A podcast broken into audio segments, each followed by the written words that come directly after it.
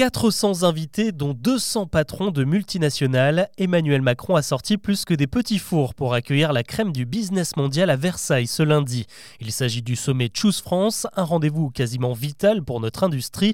13 milliards d'euros d'investissement ont été promis.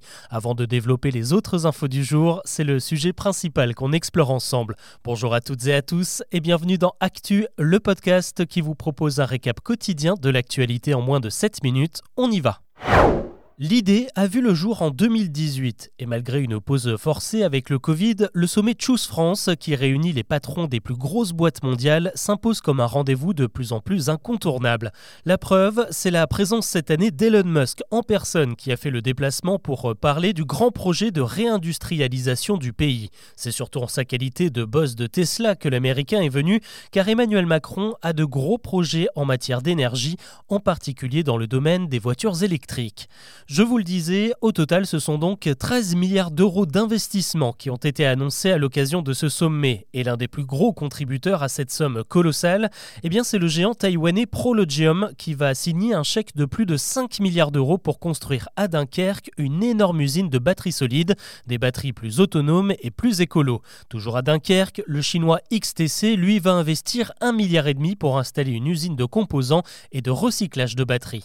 Autre projet, toujours dans le milieu de l'énergie, la start-up italienne Nucleo va débourser 3 milliards d'euros pour faire fabriquer en France des mini-réacteurs nucléaires de quatrième génération. Enfin, on peut aussi citer le suédois IKEA, qui en plus de meubler nos maisons, annonce un investissement de plus de 900 millions toujours dans l'Hexagone, avec entre autres la création d'un centre logistique près de Toulouse. Tout ça, vous vous en rendez compte, ça fait beaucoup d'argent, et heureusement pour nous, ça fait aussi de l'emploi. L'ensemble de ces contrats devrait déboucher sur 8000 créations de postes dans les prochaines années. À chaque édition, le sommet de Choose France monte en puissance. 13 milliards, c'est un record d'investissement et ça devrait logiquement nous placer en tête des pays les plus attractifs en Europe. Il n'y a pas qu'Elon Musk qui est venu nous faire coucou. Ce dimanche soir, le président ukrainien Volodymyr Zelensky a fait un passage express à Paris.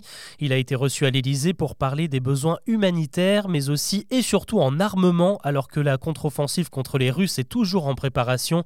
Le chef de guerre boucle une mini-tournée européenne. Après Berlin et Paris dimanche, il a fait escale au Royaume-Uni ce lundi, d'où il est reparti avec la promesse de centaines de missiles et de plusieurs drones d'attaque. Sur place en Ukraine, l'armée vient de reprendre dizaine de positions autour de la ville stratégique de Bakhmut. L'actu ce lundi, c'est aussi la polémique autour de la campagne anti-homophobie de la Ligue nationale de foot. Euh, ce week-end, vous l'avez peut-être vu, toutes les équipes de Ligue 1 étaient invitées à arborer les couleurs arc-en-ciel sur leur maillot. Problème, plusieurs joueurs ont renoncé à participer à leur match car ils refusaient de soutenir la campagne. Certains, comme le Nantais Mostafa Mohamed, se sont expliqués sur les réseaux sociaux en avançant des raisons religieuses et culturelles, des arguments qui ne passent pas auprès de la ministre des Sports. Elle a réclamé des sanctions et d'ailleurs le club nantais devrait le priver d'une partie de son salaire. Pour certains entraîneurs en colère, cette campagne tombe au pire moment car leurs équipes jouent leur maintien dans les derniers matchs et que les absences des joueurs n'arrangent pas les choses.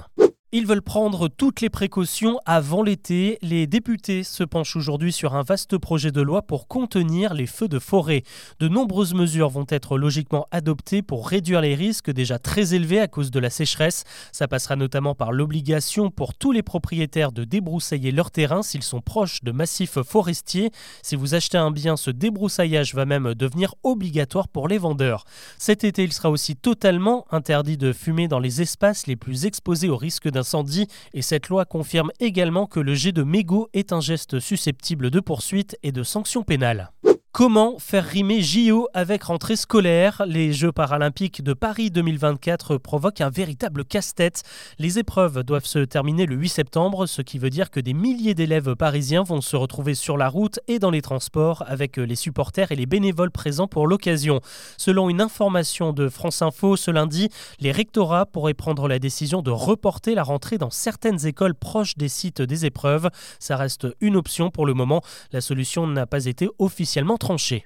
Faut-il interdire le cannabis de synthèse? C'est la question qui a été posée au ministre de la Santé François Braun ce lundi et il annonce que la substance sera bel et bien retirée de la vente d'ici quelques semaines. Pour lui, le HHC, que l'on appelle aussi cannabis de synthèse, a bénéficié pendant très longtemps d'un flou juridique, mais la molécule aurait les mêmes effets psychotropes que le THC qui donne des effets euphorisants dans le cannabis. Aujourd'hui, le HHC est vendu comme un produit relaxant. Sur les sites spécialisés, il est simplement recommandé de ne pas conduire après en avoir consommé. 4075. Aujourd'hui, je vous fais un petit aveu, c'est le nombre de mails non lus qu'il y a dans ma boîte. Et visiblement, je ne suis pas tout seul dans ce cas-là, puisque d'après une étude du cabinet Mailloop, nous recevons en moyenne 144 mails par jour. Le chiffre monte même à 200 pour les managers et jusqu'à 400 pour les chefs d'entreprise. Et au bout d'un moment, eh bien, on n'a plus le temps de les trier. Ce phénomène a même un nom, on appelle ça l'infobésité, et elle peut provoquer ce que l'on appelle du stress numérique. Euh, perso, il faudra que je pense d'ailleurs à faire le ménage on estime que le stockage de mails génère 420 millions de tonnes de CO2 chaque année. L'étude montre aussi d'autres chiffres intéressants. Seulement la moitié des mails envoyés reçoivent une réponse dans l'heure et 10% des salariés français envoient régulièrement des messages en dehors de leurs heures de travail le soir après 20h. On termine avec une idée assez originale, celle de Maurice Lévy, le patron de Publicis. Ce lundi, il annonce le lancement de UArt, une grande plateforme internet dédiée à l'art. En gros, il s'agit de l'équivalent de YouTube, mais on y trouve uniquement des œuvres. L'idée, c'est d'offrir à tous ceux qui créent, aux pros comme aux amateurs, un espace pour pouvoir exposer leurs peintures, leurs dessins, leurs sculptures et même des objets numériques.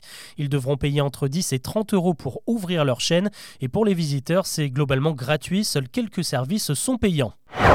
Voilà ce que l'on peut retenir de l'actu aujourd'hui. Je vous donne rendez-vous demain pour un nouveau récap.